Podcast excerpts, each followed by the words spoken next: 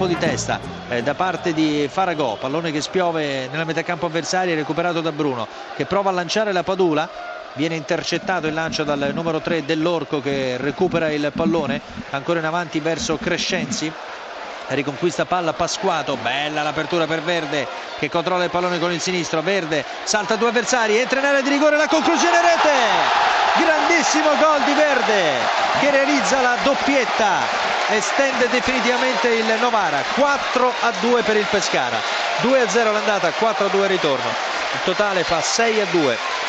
Set, partita e gran qualificazione per il Pescara. L'arbitro ha detto che può bastare così.